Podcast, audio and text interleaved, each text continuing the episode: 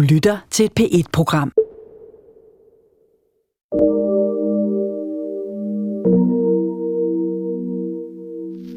Vi vil have en radio med frisk luft og godt humør.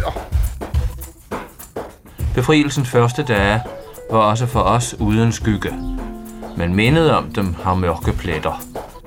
En skæbnesvanger dag, mandag den 7. Alt dette hænger sikkert mange af de unge langt ud af halsen. Men krigen gik videre mod kommunismen. Hvorfor skulle Bornholmerne slås ihjel? Hvis man endelig vil udpege en skurk, så er det faktisk general Eisenhower.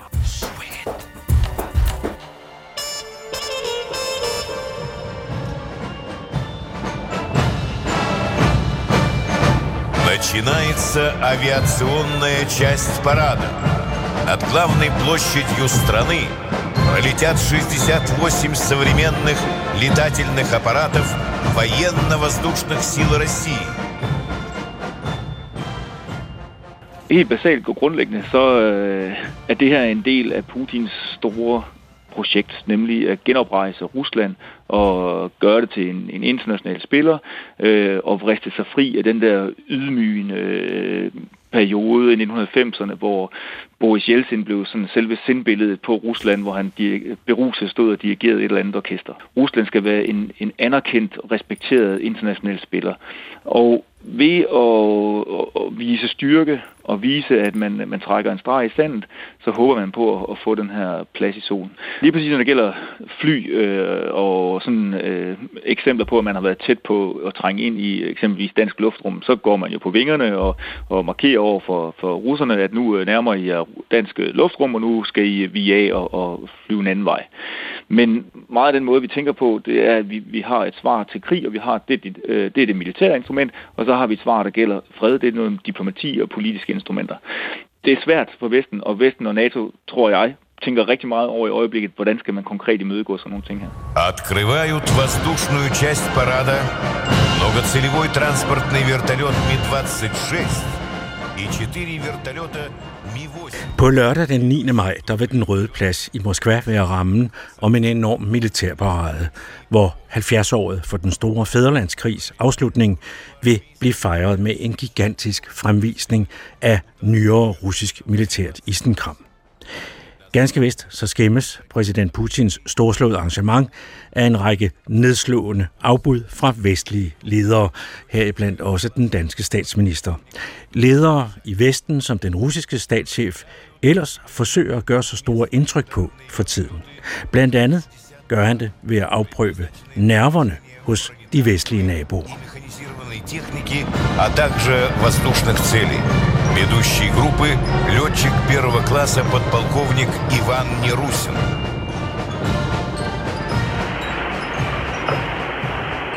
УЗБ-76.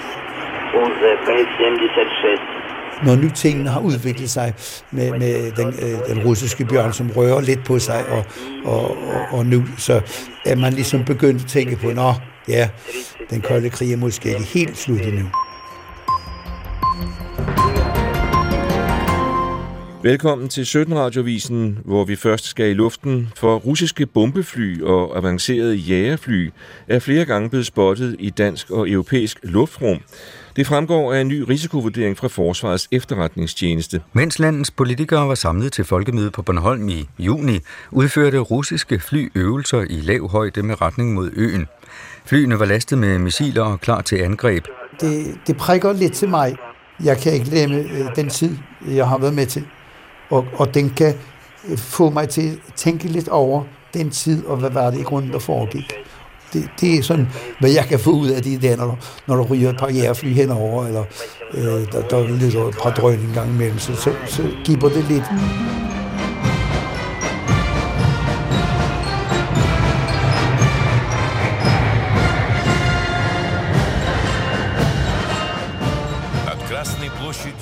For Bornholm og øens beboere har naboskabet til Rusland siden 2. verdenskrig været meget tvetydigt. Ligesom det har påvirket Bornholmerne gennem generationer, at man i resten af Danmark fejrede befrielsen for 70 år siden, mens man lod Bornholmerne i stikken. Russerfrygten er på Bornholm rundet af konkrete erfaringer. For hvorfor skulle Bornholm bombes i smadder, og uskyldige Bornholmer lade livet, og hvorfor skulle Bornholm være underkastet sovjetisk militær besættelse et helt år efter 2. verdenskrig? Spørgsmålene er ikke helt lette at svare på, og manglende adgang til arkiverne i Moskva gjorde, at rygter og myter i årtier trådte i stedet for sandheden. Bornholm blev under den kolde krig med sin beliggenhed af sovjetmagten betragtet som NATO's fremskudte næve i Østersøen. Og jeg husker selv, hvordan jeg som dreng i Rønne sprang på cyklen og julede ned til havnen ved forlydende om, at der nu igen var kommet elendige og forkommende bådflygtninge til øen på flugt fra Østersølande bag jerntæppet. Så i denne uge, hvor resten af Danmark fejrer 70-året for befrielsen, kan Bornholmerne se tilbage på majdagene dengang i 1945 med blandede følelser. Den svenske presse har bragt for lyden om, at russiske faldskærmstropper skulle være landsat i Dyrehaven nord for København, og i dag gik der rygter i Danmark om, at russiske tropper var gået i land på Falster. Alle disse rygter savner en hver begrundelse. I nat blev der kæmpet voldsomt i Københavns gader, rundt om den tyske kaserne, de tyske kaserner, og der hørtes en og kanonskud. I Dyrehaven og på pladsen foran Gentofte rådhus havde tyske tropper været i indbyrdes regulær kamp.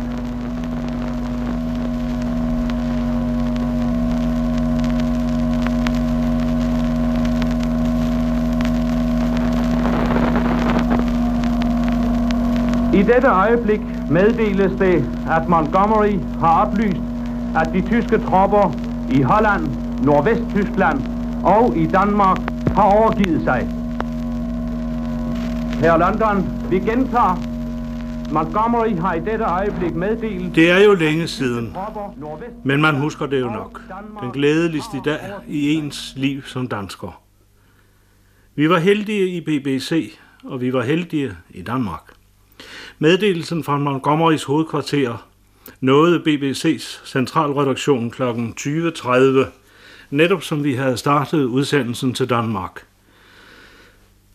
To minutter senere nåede meddelelsen ned til mig i studiet, langt nede i en dyb, bombesikker kælder, og 10 sekunder senere vidste hele Danmark, at landet var frit igen. Dette at hele Danmark i samme øjeblik vidste besked – er nok baggrunden for, at jublen blev så enstemmig og så stor. I den hollandske sektion i BBC græd de. De havde netop sluttet sendingen til deres land, da kapitulationen kom. Hollænderne fik det først at vide lidt efter lidt og usikkert. Johannes G. Sørensen, der fortæller her, var journalist. I begyndelsen af krigen og besættelsen var han ansat ved DR Nyheder, som dengang hed Pressens Radioavis, han fik af kolleger og lytterne til navnet Manden med guldstemmen. Og det var hans guldstemme, der den 9. april med gravrøst i radioavisen videregav kongens budskab om, at tysken havde besat landet. I 1944 måtte Johannes G. Sørensen sammen med radioavisens chefredaktør Niels Grundet gå under jorden, og siden flygtede de over Øresund til Sverige. Men i London, der ville den danske eksilpolitiker Christmas Møller gerne have Sørensen til BBC, så han kunne lægge sin guldstemme til BBC's udsendelser til det besatte Danmark på dansk. Og af skæbnens lunefulde veje, så blev det derfor også Johannes G. Sørensens guldrøst, der over den britiske kortbølgesender forkyndte den danske befrielse. Klokken 20.35, fredag den 4. maj for 70 år siden. Vi i London har altid følt os lidt misundelige på dem hjemme – vi var jo ikke med i den store fest. Vi oplevede ikke 4. maj sådan. Men da jeg kom hjem i sommeren 1945, kom jeg til at opleve 4. maj på en næsten mere bevægende måde. Overalt, især på Christianshavn, hvor jeg boede, blev jeg stanset af folk, der ville fortælle mig om deres 4. maj aften. Og altid skælvede deres stemmer, og tit endte det med, at begge stod med blanke øjne og en klump i halsen. Selv her på Bornholm, hvor jeg først kom mange år efter, har mange fortalt mig om deres 4. maj. Her er en af beretningerne. En flok lærlinge skulle 4. maj fejre deres venneprøve, og de havde med møje og besvær fået skaffet sig en vældig lavkage med flødeskum og creme og det hele, og en af dem stod parat med kniven, mens de andre sad og så lækker sultne til. Han huggede kniven ned midt i lavkagen, og i det samme hørte de meddelelsen fra London. Kniven blev stående midt i lavkagen. Hele flokken røg ud af huset, og i dag ved ingen af dem, hvad der egentlig skete med den dyrebare lavkage. Den danske speaker ved BBC glædede sig over, at alle danskerne, i modsætning til hollænderne for eksempel, fik det samme budskab samtidig om tyskernes kapitulation og landets nye frihed. At alle danskere fra Læsø til Bornholm og fra Hvide Sande til Stævns sammen kunne rive mørklægningsgardinerne ned denne aften og finde befrielsesbejerne frem. Eller måske den sjældne konjak, der var lagt til side til formålet og havde overlevet de fem lange år. Selvom befrielsen i løbet af få dage kom til at tage sig meget anderledes ud end i det øvrige Danmark, så oplevede Bornholmerne den 4. maj som i de øvrige landsdele. Denne aften, den lyseste og fejreste af alle aftener, et helt slægtled har oplevet og har kunnet gøre sig forhåbninger og opleve. Hvis de fem lange år kan sammenlignes med en vinter lang og mørk, eller med en frygtelig og næsten uendelig nat, må man sige, at denne aften kom som et virkeligt forår. Den var et morgengry. Den sivnede dag med fryd, vi så. Og vi vidste, at natten hun var nu omme. Det vil sige, det troede vi da. Det viste sig jo snart, at vi tog freden på forskud. Derfor kommer erindringen om denne aften, den 4. maj, og den følgende 5. maj, altid for os Bornholmere til at stå ligesom i et vemodigt skær. Befrielsens første dage var også for os uden skygge, men mindet om dem har mørke pletter. Det er skygger kastet ind over dem af de følgende begivenheder. Denne enestående aften var egentlig ligesom så mange andre en mild forårsaften, og når man husker tilbage, hvad er der så egentlig at fortælle om den? Der skete jo på Bornholm ikke andet end hvad der skete overalt i landet, nemlig at alle mennesker blev så glade over budskabet fra London om, at tyskerne i Danmark, Holland og Nordvesttyskland havde kapituleret betingelsesløst over for englænderne. Jeg selv hørte ikke engang frihedsbudskabet i den danske radioudsendelse fra London, den der blev viderebragt til Danmark af Johannes G. Sørensens klare, lyse og samtidig så myndige og virile stemme. Mig gik det sådan, at jeg, som det desværre så ofte hænder journalister, simpelthen ikke var på pletten. Jeg var gået i biografen. Jeg kan ikke huske, hvad jeg så, og jeg så aldrig filmen til ende. Det har nok været en dansk eller en svensk film, så uskadelig som tyskerne nu dengang tillod det. Man sad og sløvede. Pludselig skete det. Lyset i salen blev tændt bræt og brutalt, og direktør Gunnar Hansen kom i fuld firspring ned ad sidegangen, ilede op til prosceniet foran lærredet og råbte, det er lige blevet meddelt i den engelske radio, at Danmark er frit, tyskerne er kapituleret. Han fik vist aldrig sagt mere.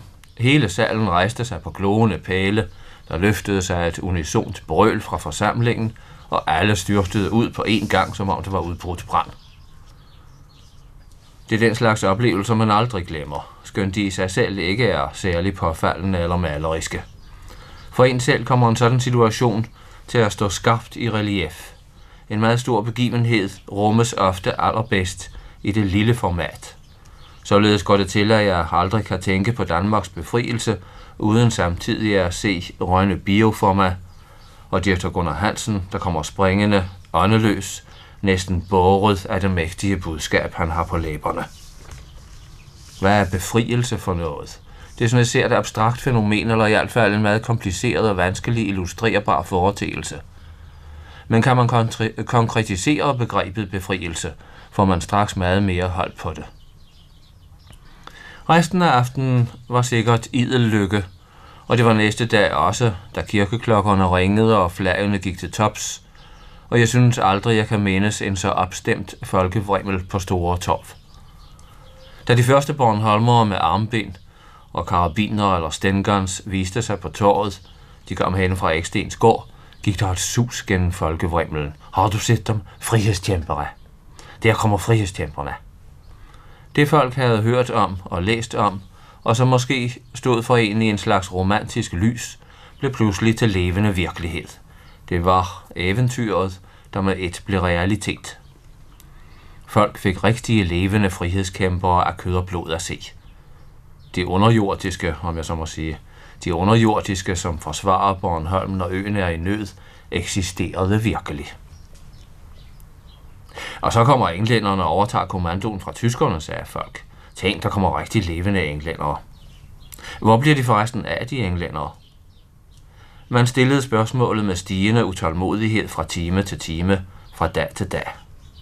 Først sagde man til, mig, til sig selv, de kommer om et øjeblik. Siden undrede man sig lidt over deres langsommelighed. Dernæst begyndte tvivlen at melde sig, og endelig kom uroen og frygten. Og amtmanden ringede og telegraferede, og han havde sig, og... men der kom ingen englænder. Folk sagde med vildet optimisme, men med ængstelse i stemmen, de kan da bare sende en flyvemaskine med en engelsk officer og to menige, så overgiver alle tyskerne sig straks til den, og man spejtede og spejtede efter den lille flyvemaskine. Men det blev andre flyvemaskiner, der kom. Det var andre boller som Per Brask så i en helt anden sammenhæng. Jo, det var andre bøller, som den bornholmske journalist Gert Andersen fortalte i Bornholms Radio, som DR's regionalradio på Bornholm bare hed dengang i 1970. Nogle af de andre boller, der flød rundt på suppen, eller rettere plasket rundt i Østersøen, det var tyske troppetransportskibe med soldater på flugt fra den røde her i Østpreussen. Mange blev torpederet eller bumpet fra luften, men flere fandt vej over Østersøen til Bornholm, hvor det pludselig blev frihedskæmpernes ansvar at sørge for internering og forplejning af fjendens slagende soldater. Da vi modtog øh, fredsbudskabet, så skulle vi netop til at uddele øh, den sidste aprilsending af de illegale blade. Og budskabet udløste selvfølgelig der øh, meget stor glæde, men så meldte pligterne sig jo. Vi havde jo diskuteret denne situation øh, gang på gang, og nu meldte den sig, og øh, det viste sig, at øh, vi måtte gøre os umage. Jeg besluttede straks, at vi skulle præsentere os for amtmanden og meddele, hvad der skulle ske den følgende dag. Da vi så kom derfra, øh, så besluttede lokalkomiteen, at øh, vi skulle mødes den næste dag, præcis klokken 8, for øh, der øh, trådte kapitulationen øh, i kraft. Og øh, samtidig måtte vi jo bestemme en øh, hel del andre forhold. For det første måtte vi sætte øh, mobiliseringen af de væbnede styrker i gang. Der var fire kompanier rundt over øen, og der var ca. 750 mand, der skulle møde i første omgang. Så sluttede vi kontakt med politiet, som jo på det tidspunkt var under jorden, og øh, Øh, vi besluttede at øh, øh, præsentere os for alle kommunale myndigheder. Øh, politiet lod vi foretage de øh, planlagte arrestationer, og de blev udført af politiet, altså af fagfolk. Og på Bornholm skete det i lukkede vogne, og så hurtigt som muligt fik man hele den side af sagen flyttet ud til statsungdomslejren i Almeningen. Og øh, det blev altså besluttet den 4. om aftenen, og den 5. maj forløb som en festdag og forløb i hele taget efter planerne. Søndag den 6. skulle have været en hviledag, men det blev det ikke, for allerede ved middagstid om søndag den 6. blev der rapporteret fra Næksø, at der gik stadig øh, øh, store militære øh, afdelinger i land. Det var øh, flygtninge fra hele halvøen. Og øh, de var meget forkommende, de sultede, der var 5.000. Regionschefen og øh, luftværnschefen og chefen for Røde Kors og jeg tog til Næksø for at bespise dem. Og vi så og drøftede, hvad der kunne gøres.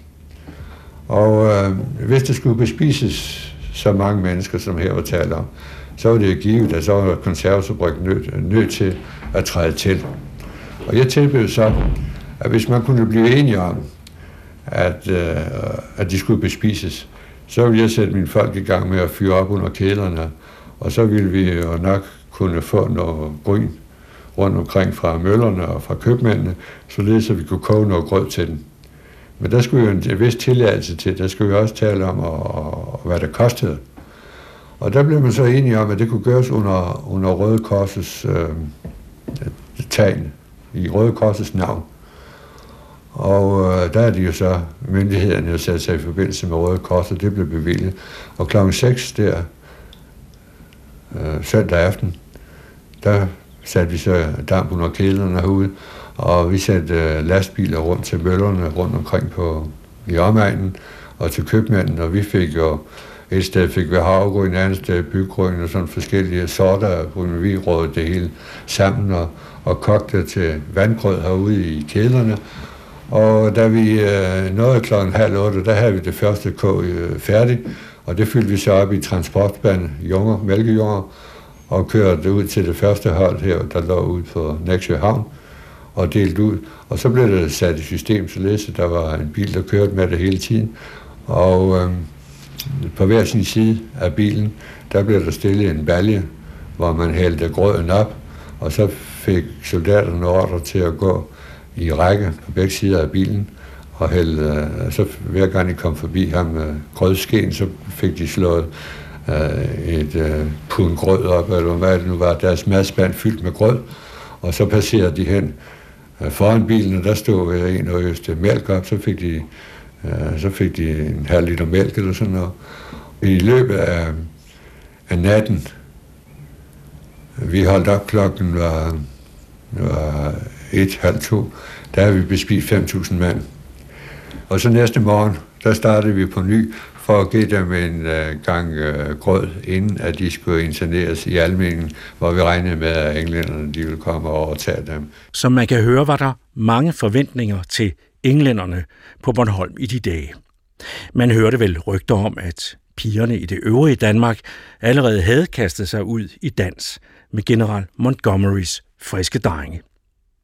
Min egen mor blev født i Røding i 1932, så da de tyske tropper marcherede op gennem Sønderjylland en tidlig forårsdag i 1940, var hun bare 8 år.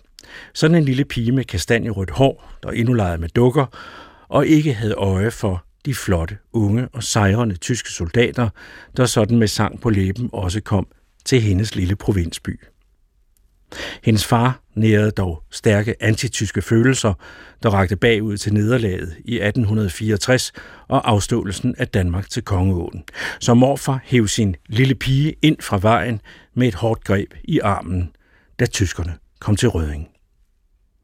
Andre og ældre piger på egnen kastede til gengæld lange blikke efter de her raske drenge, der marcherede under hagekorset. Et symbol, der endnu var nyt, og ikke i hvert fald ikke i Danmark, besmittet af senere afsløringer af naziregimets forbrydelser. Andre kastede ikke bare blikke, men også sig selv i armene på en solbrændt Fritz eller en muskuløs Heinrich. Det betalte de siden for med håret og æren, da de efter befrielsen som tyskertøser blev klippet brutalt og udstødt af det lille lokalsamfund. Min mor derimod, der gennem krigen var vokset op til at blive en 13 år gammel skønhed, sne sig nu ud i de lyse majnætter og kastede sig ud i tidens nye modedille, asfaltbal, og svang sig i armene på de britiske befriere.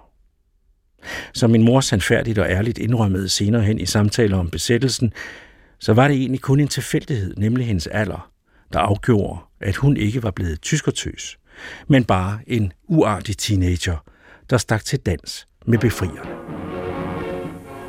En af de mest omtalte episoder i det befriede Normandy var de improviserede domsafsigelser og påfølgende afstraffning af franske kvinder, som havde fraterniseret med tyskerne. Deres kvindelige hårprydelse bliver fjernet af landsmænd for at brændemærke dem. De skulle have tænkt over deres skamlige opførsel lidt før. Som man kunne høre i ugerevyen, så gik det muntert for sig i det befriede Frankrig allerede i sommeren 1944. På Bornholm faldt ventetiden på englænderne lang, så man fordrev den ved blandt andet at hævne sig på kollaboratørerne, uslingene, der havde samarbejdet med tyskerne. Uanset vel, at de færreste kunne sige sig helt fri, men så meget desto vigtigere blev det jo at stille sin åbenlyse foragt for de slagende tyskere til skue. Det gik i Rønne, hvor den største tyske besættelsesstyrke havde opholdt sig under krigen, hårdt ud over de såkaldte tyskerpiger, selvom det alvorlige opgør med dem først foregik et par uger senere. En grum historie, hvor maskerede frihedskæmpere drev pur unge piger sammen på Hotel Dana i Rønne, klippede dem skaldede og fotograferede pigerne i deres skam og holdt dem nærmest til fangetagende hele natten. Meningen var at sælge billederne i serier til fordel for Frihedsfonden. Næste morgen blev pigerne jaget ud af hotellet, hvor en rasende folkemængde drev dem gennem gaderne med spytklatter og tilråb. Også det er et billede fra frihedsdagene i maj 1945, som er svære at gøre sig fri af. Men lad mig lige spole båndet tilbage til den 4. maj om aftenen, hvor Bornholms navnkundige amtmand von Stemann allerede havde fået travlt. Han fortæller selv her om begivenheder, der endnu foregik mellem myndighederne bag kulisserne, og om sine forhandlinger med den halvstarrige tyske kommandant von Kamptz og hans næstkommanderende Robert Morat, der ligesom sin chef var officer i den tyske krigsmarine. Den 4. maj 1945 om aftenen i radioen hørte meddelelsen fra London om kapitulationen, ringede jeg straks til Udenrigsministeriet og talte med direktør Svendingsen. Jeg spurgte, om det var rigtigt, at der var kapituleret, og at tyskerne i Danmark skulle kapitulere til England. På begge spørgsmål svarede han ja. Jeg henstillede derfor meget, at man skaber med sikkerhed for, at man ikke i denne henseende havde glemt Bornholm. Sammen har man sørget for, at der omgående kom engelske kontrolofficerer hertil, med fuldmagt til at handle selvstændigt. Begge dele blev lovet mig. Den halvstarrige von Kamps fortsatte imidlertid uanfægtet sine befæstningsarbejder, men jeg kunne nu med større vægt protestere. Jeg anede derfor mordet om at få en læge, at disse arbejder blev stanset, og forlangte, at hvis von Kamps ikke sørgede for det, måtte han angående komme ind til mig til en forhandling herom. Det var som at slå vand på en gås. Von Kamp slog meddelt gennem mordet, at han måtte fortsætte, da han ikke vidste, om russerne eller englænderne kom først her til øen. Hvor jeg fremgik, at han var reddet til at overgive sig til englænderne, hvis de kom her, mens kapitulationen efter hans opfattelse ikke galt over for russerne. Von Kamps erklærede sig dog nu der noget villig til at komme ind til mig, så helt upåvirket af situationen var han altså dog ikke. Ved enkelte lejligheder havde der kort før kapitulationen vist sig meget højflyvende observationsmaskiner, og det samme skete også lørdag den 5. og 17. 6. maj. Disse maskiner gav ikke anledning til vanskeligheder, formentlig allerede fordi de fløj så højt, at der ikke var nogen mulighed for tyskerne for at nå dem med deres luftværnskys. Desværre var strømmen af flygtende tyske militær taget stærkt til i dagene indtil kapitulationen, og netop den 5. og 6. maj ankom der flere tyske skibe, med hjælp ca. 5.000 tyske soldater til Næksø. Da Næksø kun er af ca. 3.000 indbyggere, var det en frygtelig invasion at få.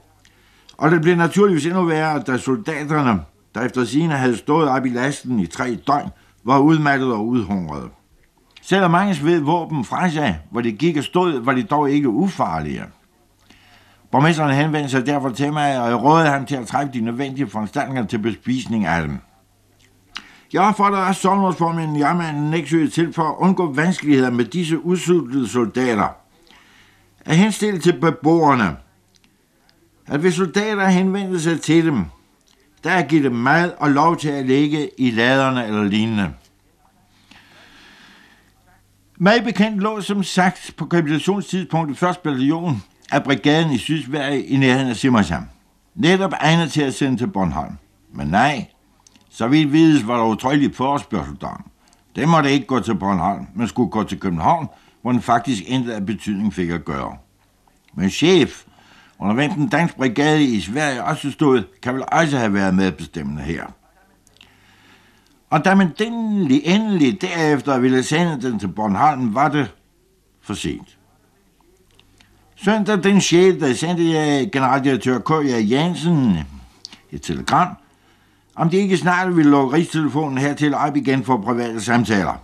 Nu var der dog de kapituleret. Da vi sidder og spiser frokost den dag, ringer Rigstelefonen, og det var ham. Han beklagede meget, at de havde glemt at foretage dette, men nu var det sket, og så ville han være den første, der ringede op til mig. Han havde tjent bolig på første sal ud over Hellerup Passhus, og sagde, at han fra sit vindue netop så et særtog rulle ind og holde på perronen. Det blev modtaget af Københavns general, øh, kommandant, generalmajor Leslie med flere, og udsteg nu generalmajor Knudsen og en hel bataljon af brigaden. Jeg kunne kun heraf til sige, det var, Ja, undskyld, jeg siger det, fandens, hvor er det forfærdeligt at høre ham. Det var ikke til København, de skulle, men her til Bornholm.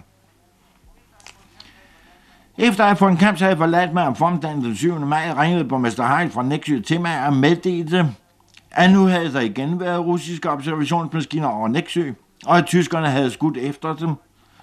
Man var selvfølgelig bange for konsekvenserne fra russisk side. Jeg sagde, at jeg med det samme skulle sætte mig i forbindelse med von Kamps og igen forlange, at jeg holdt op med at skyde. Det gjorde jeg per telefon, og igen lovede han mig at holde op med skydningen. Amtmanden på Bornholm, Paul Christian von Stemann, var i København blevet kendt og berygtet som en herre, der drev sin embedsførelse på Bornholm meget selvstændigt, for nu at sige det mildt. Både under den tyske besættelse og som det skulle vise sig, med øens kommende herre.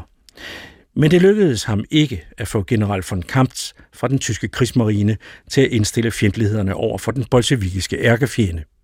Indtil flere gange lod von Kamps sine luftværnsbatterier skyde efter forbipasserende fly fra den røde luftflåde, og det gik i længden ikke ustraffet hen.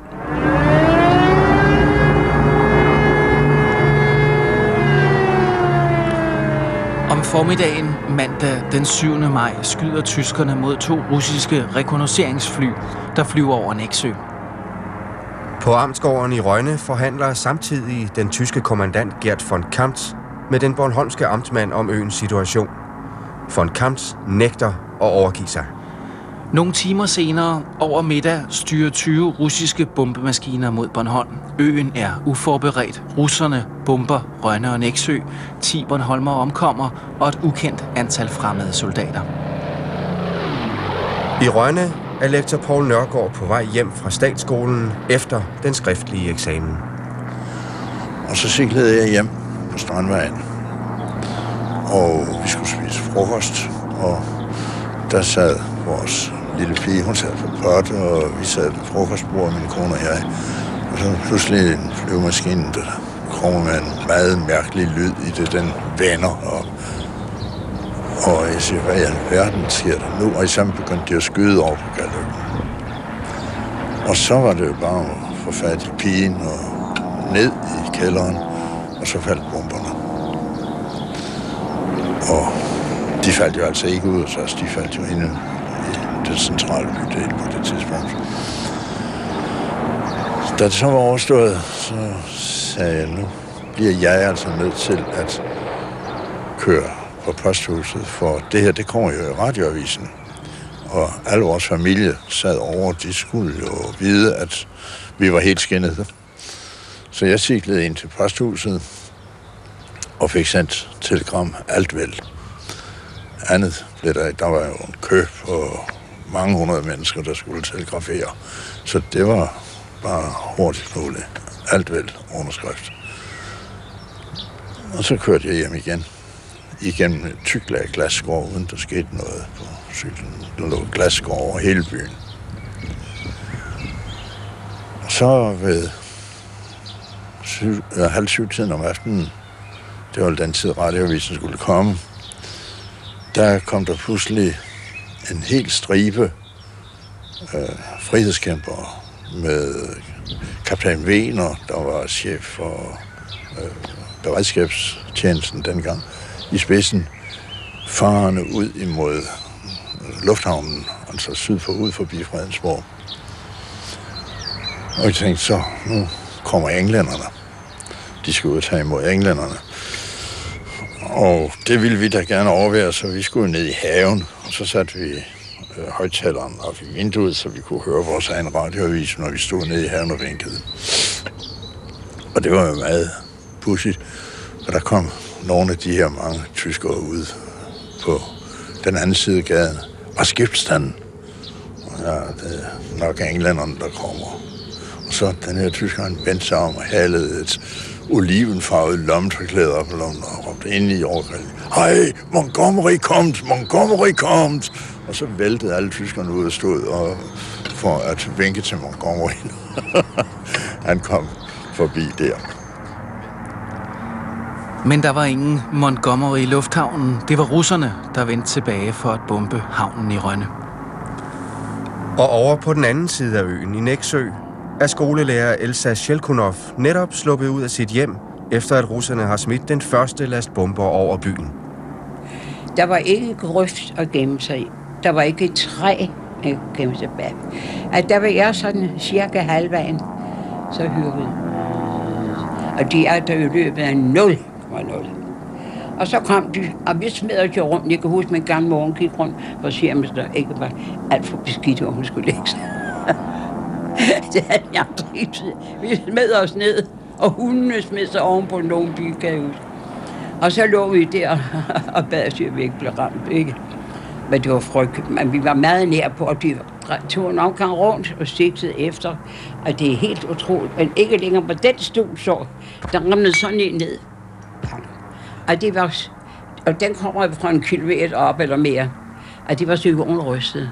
Jeg tænkte, hvad jeg, så havde jeg ikke siddet her i dag. Men det var frygteligt. Og, og ikke længere end, skal vi sige, uh, jeg er lidt længere væk, så måske ud til, hvad hedder det, kanten der af haven der. Der eksploderede en granat, den faldt også ned, de sigtede efter os jo. Den tager skrat. Det andet, det var vigtigt Tom Hylser. Eller også den ikke, ikke eksploderet. Og det tager skrat. Der. Og altså gudskelov, så fløj de videre ned til byen.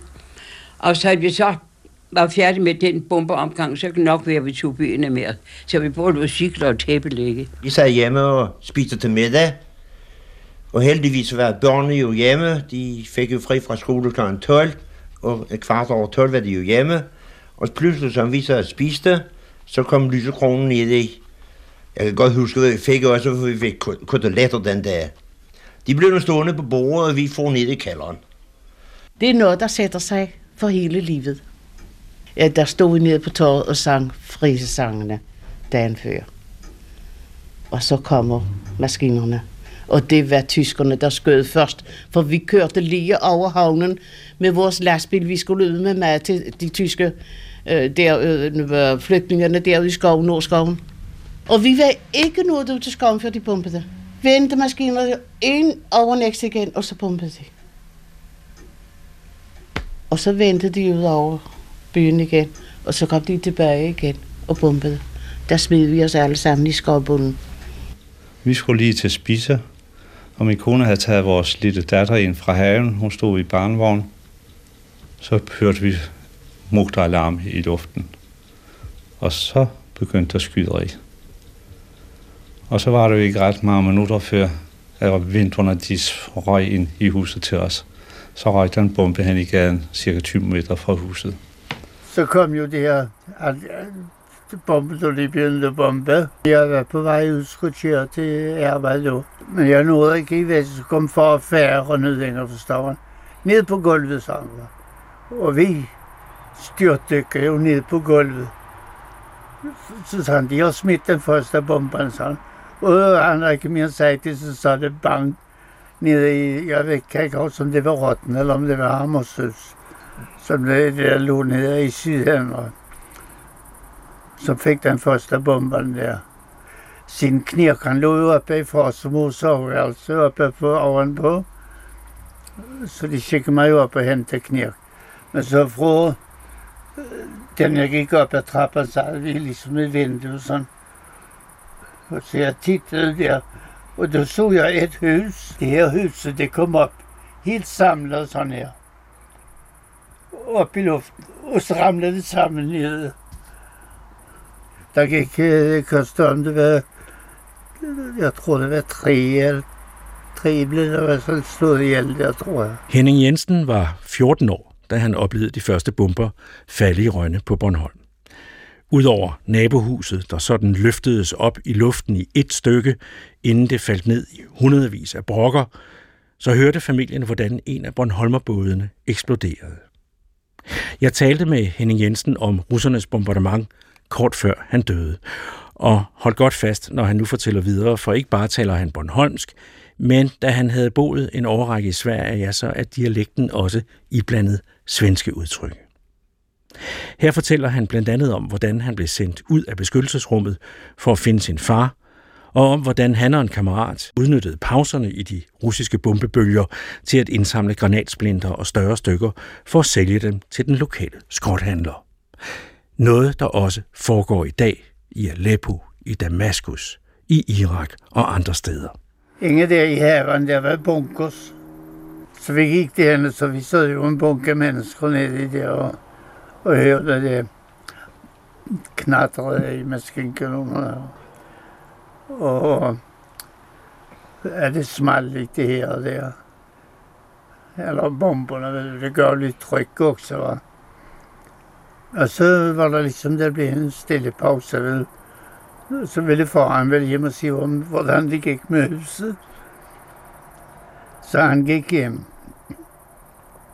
Men så kom han aldrig tilbage. Vel? Så vi sad jo der og kunne ikke forstå, hvorfor han ikke kom igen. Så mor tjekkede mig hjem, så du får springe hjem og, og kolde, om der skete noget, eller hvad. Så jeg sprang hjem og, og kaldte på farvel og sprang rundt og tjekkede hele rummet. Men han var ingen sted. Så det tænkte jeg, det var kunstigt. Ja, så fik jeg springe bare igen og bare sagde til mor, jamen han er der ikke. Så det kunne vi jo ikke forstå. Men så efter en stund, så kom han. Så var der det, vi havde i køkkenet, havde vi sådan en kælder dem, vi havde kælder unge køkkenet her. Så der havde vi en trappe ned. Og så når faren stod der frem for lemmen, så smagte og lugtrykket, sprak lemmen op. Og faren åkte ned i kælderen og blev øh, svimmet af dernede. Han røg jo ned fuldt tryk ned fra trapperne der, og så han lå jo besvimet dernede. Så, så det var han, jeg mener, det så jo ikke i vel? Du kunne ikke finde ham. Hvad? Nej, du kunne ikke finde ham. Nej, for det, så gik lemmen op, du ved du, han falder ned, og lemmen går ned. Jeg også med så imellem, så kommer man jo ikke, så kommer man jo heller ikke, man var jo nyfiken jo, så man cyklede jo rundt og skulle se, hvad der i grunden var sket. Det hen på eftermiddagen då, Eller vid det var kväll. Men så fandt jo um, en, der hedder Ben Kjellberg og mig, vi fandt på, at de her granatsplinter, det kunne man jo sælge på produkten. Du ved, så gammel skjert. Så vi samlede granatstumper, som vi havde i, i et par bøtter, det vi havde helt fulde med. Så de, og de var jo tunge, de her. Så det kom der jo mere bomber i, og alarm og sådan der. Så det, det, man må jo udnytte det, man kan jo. Men så om tidsdagen fik vi jo vandre et sted, og blev vi evakueret. Første lørdag gik vi op til, til Råbedal, så hvor vi overnattede på en gård. Far og jeg, vi lå på, vi lå i en hestbælte. I hestallet lå vi her på, på halm, altså, og sov. Mor og bellene var jo ingen. Ja, bellene. Jeg var jo voksen, jeg var jo 14 år. Så. Og lige snart når vi træskede vejen der, så kom der jo fløj og fløjer, ved det Russiske fløjer. Når de kom, så lige de grøfterne, ved. Med knirk i bællavognen. jo. Og så næste dag, så fortsatte vi til Løbæk, hvor vi så var en kvarter derinde og var. Der, der sad vi på sammen med andre mænd, for jeg var altså på heloftet. Rønnedreng og senere kaptajn. Nu afdøde Henning Jensen fortalte om bombardementet og om, hvordan folk i Rønne til sidst måtte flygte ud af byen og fandt husly på gårdenes hølofter og i hestestalle. Imens forsøgte øens myndigheder forgæves at få politikerne i København i tale for at få forhindret nye russiske angreb. Men politikerne i hovedstaden festede, de drak champagne og sov rusen ud i døvhed. Telefonen tog de aldrig. Det er i hvert fald en historie, jeg selv er blevet flasket op med som dreng på Bornholm. Den 9. maj begyndte vi at interessere os for det øvrige land, og derfor så etablerer vi øh, op på en gård uden for byen, der etablerer vi en lyttercentral for at skulle høre, hvad øh, udsendelser der kom i radioen. Næksø var fuldstændig afskåret fra at kunne høre radio, fordi at alt hvor elektricitet, lys og kraft og det hele, det var ødelagt. Og øh, deroppe fra fik vi så bulletiner en gang imellem det til kommandocentralen, og vi fik jo at vide, at de festede og jublede i det øvrige land. Om det var udsendt noget om Bornholm, det vidste vi jo ikke, men en af udsendelserne sluttede med i øvrigt intet nyt fra Bornholm. Historien om de ligeglade danskere i resten af landet er også en historie, som 88-årige Asta Nikolajsen fra Rønne her viderebringer, men en fortælling, som professor Bent Jensen, der har beskæftiget sig indgående med stoffet, afviser som en mytedannelse. Den 5., 6. og 7. maj, det blev en sorgens dag på Bornholm. Vi husker den kun med afsky. Hvor kunne staten dog glemme Bornholm? Det fatter vi ikke.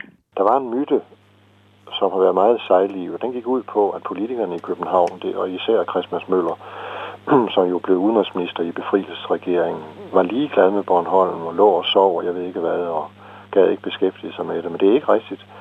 Sagen er ganske kort, at øh, ligegyldigt hvem der havde været ved regeringen i, i, i København, eller hvem der havde været udenrigsminister, øh, det, det havde hverken gjort øh, til eller fra, fordi Danmark kunne ingenting gøre. Det var et spørgsmål, som blev afgjort af, af de store. Men, men Danmark kunne hverken gøre fra eller til. Øh, og det, de gjorde faktisk forskellige ting. De, henvendte, de forsøgte at henvende sig til uh, Moskva via den danske ambassade i Stockholm. Den danske regering havde jo ikke eksisteret siden august 1943. De havde ikke nogen direkte forbindelse til Sovjetunionen. Derfor kunne de ikke direkte bede dem om at holde inde med bumpningen, for eksempel. Og derfor gik det så på den måde, at det blev sovjetiske styrker, der først bombede og derefter gik i land på Bornholm. Det ville være sket, tror jeg, næsten under alle omstændigheder. Hvorfor skulle Bornholmerne slås ihjel? Det kan jeg godt tænke mig at vide. De ville jævne rønne og nækse med jorden. Og hvorfor? Jeg tror, de gjorde det af to grunde. Den første, det var den der militære grund, som vi var inde på. De ville de ville øh, ligesom gøre det, gøre det klart for tyskerne, at de nu havde øh, luftherredømmet i Østersøen, og at de ikke længere måtte bruge Bornholm til, til den der vældige evakuering. Den anden del, det tror jeg, det har været ligesom for at markere over for vestmagterne, at det her, det er et område, som vi betragter som, som vores. Det er os, der skal befri det. Her kan I, her kan I holde grabberne væk. Men det er umuligt at sige med bestemthed, fordi det, vi kan ikke få adgang til de der arkiver. Danmark, staten, Folketinget, statsministeren, ministerne, de må, bør sige undskyld til Bornholm. Hvis man endelig vil udpege en skurk, så er det faktisk general Eisenhower, fordi han blev som sagt noget betænkelig, da han fik forelagt de her rygter, som, som viste sig at være falske, om at der forelå en eller anden form for aftale mellem Frihedsrådet, det danske Frihedsråd, og regeringen i Moskva om, at at russerne skulle tage sig af Bornholm. Og derfor tøvede han med at give Montgomery tilladelse til at sende britiske styrker til Bornholm. Uanset hvem man mener, der i virkeligheden var skurken, så kom russerne, de bombede, 10 Bornholmer omkom sammen med et ukendt antal tyske soldater og flygtninge, og så kom Stalins frontrotter over Østersøen på hurtigbåde og undrede sig over dette land, der trods bombernes ødelæggelser i Rønne og Næksø forekom dem som paradis på jord. Meget skulle der ikke til, når man havde gjort turen som infanterist fra vinterfronten ved Stalingrad, Moskva eller Minsk og hele vejen til Bornholm. Ifølge professor emeritus Bent Jensen fulgte der en vild periode, hvor de sovjetiske frontrotter stjal cykler, spiritus og armbåndsure, men at der i løbet af få uger faldt ro over feltet. Jeg overvejede også russernes ankomst. Det var en eventyrlig tillid, de mødte modstandsbevægelsen med. Som et af de mange eksempler kan jeg nævne, dengang vi protesterede mod, at russerne gik op i byen og stjal uger fra folk på gaden. De indhegnede deres del af havnen med pigtråd, bad to frihedskæmper med maskinpistoler, bevogte en lille åbning og kun lade de russere passere, som havde skriftlig tilladelse. Også andre steder på havnen var der posteret frihedskæmpere, så vi havde faktisk omringet russerne. Helt sådan var det ikke, hvis man nærlæser de gamle døgnrapporter fra de Bornholmske politikredse. Her er der i efterårsmånederne 1945 noteret adskillige røverier, voldelige overfald og gruppevoldtægter af Bornholmske kvinder og unge piger. Det stod der ikke noget om i dagspressen, for den slags blev undertrykt af Udenrigsministeriets pressetjeneste, der forlangte den slags historier til gennemlæsning. Med andre ord, censur. En censur, der virkede, og som gjorde, at heller ikke vi, der voksede op i 60'erne, 70'erne og 80'erne på Bornholm, hørte noget som helst om den slags. Politikernes problem i København var, at de følte sig nødsaget til at gå på kattepoter over for russerne.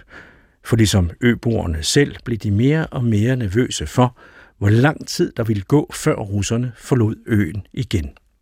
Eller skrækscenariet, om russerne overhovedet havde i sinde at rejse igen. I starten af 1946 der fik den danske regering mulighed for at forhandle med Sovjetunionen, og så viste sig, at man var meget imødekommende fra Kremls side. Betingelserne for at rømme øen var, at den danske garnison på Bornholm ikke måtte overstige en vis størrelse, og at fremmede magter ikke måtte have indflydelse på øens administration. Stalins pludselige eftergivenhed på tærskelen til det, der skulle blive den kolde krig, blev kendt som det Bornholmske mysterium.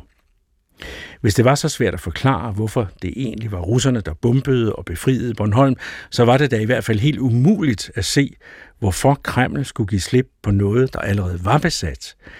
Det kunne man jo siden se af udviklingen i Polen, Ungarn, Tjekoslovakiet og Østtyskland. Bornholm var et pressionsmiddel, som man i Moskva overvejede, hvordan man kunne bruge bedst i forhandlingerne med de allierede sejrherrer efter krigen, men det må efterhånden være gået op for sovjetmagtens politikere og diplomater, at Bornholm ikke var noget S i ærmet, men måske snarere kunne blive en anstødsten i forhandlingerne om Ruslands adgang til de danske stræder og Kattegat. Og den 16. marts 1946 meddelte den sovjetiske udenrigsminister Molotov, at de russiske tropper på Bornholm ville blive trukket væk fra øen senest i løbet af en måned. Her er pressens radioavis. Vi kommer for at meddele, at russerne nu forlader Bornholm. Den øverst kommanderende for de russiske styrker på Bornholm, generalmajor Jakushov, tilkaldte i formiddags amtmand von Stemann og meddelte denne, at de russiske styrker på Bornholm, ifølge indløben ordre fra Moskva, i de nærmeste dage vil påbegynde evakueringen af øen. Samtlige russiske tropper... Efter særudsendelsen af pressens radioavis om russernes planlagte tilbagetrækning, gik den navnkundige amtmand på Bornholm til mikrofonen for at sige farvel og tak med alle diplomatens snirklede og florissante udtryksformer. Amtmand von Stemann, der selv havde haft sit hyr med de russiske besættere, forstod, at nu drejede det sig om at stå sig godt i fremtiden med den russiske nabo. Men han lagde dog ikke skjul på, at det Bornholmerne glædede sig allermest til, var igen at leve uden for verdenshistoriens ubehagelige skarpe og risikable rampelys. Når de nu forlader os, vil vi derfor udtale vores glæde over, at de har udført de opgaver, som krigen pålagde dem, på en så forstående og hensynsfuld måde. Vi ved, at krigens lov er hård, og derfor måske kunne have været forfærdeligt for Bornholm at blive drejet ind i direkte operationer. At alt er blevet så godt afviklet som sket er, vil vi altid erindre med taknemmelighed her på øen. Og i det vi ønsker alle russiske officerer og soldater, der har været her på øen, alt godt i fremtiden, håber vi, at også de vil bevare gode minder om Bornholm, der efter har været genstand for alt for meget opmærksomhed i den store verdens debat, sådan som vi ser på det, nu er der glæder sig til et roligt liv i ubemærkethed som før krigen, hvor folk kun kom for at nyde øens dejlige natur i deres ferier og glæde sig netop over freden og idyllen her. Med dette sidste farvel til russerne fra den bornholmske amtmand von Stemann, så er radioklassikeren ved at være slut. Også i næste uge vil udsendelsen tage fat på et emne, der knytter sig til 70-året for Danmarks befrielse, nemlig hvordan det gik de kvinder, der enten ikke kunne modstå de unge tyskere charme, eller benyttede egen charme til at skaffe sig fordele i samarbejdet med besættelsesmagten. Jeg hedder Jon Kaldan. Tak for i dag og på genhør. Og husk, rigtige billeder skal opleves i radioen. Следующий строй представлен четырьмя фронтовыми бомбардировщиками Су-24М. Ведущий группы – летчик первого класса подполковник Эдмон Низковоров.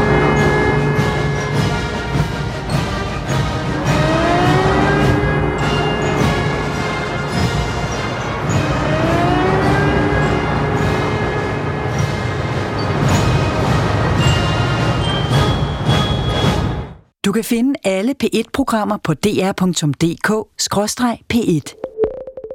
Det giver mening.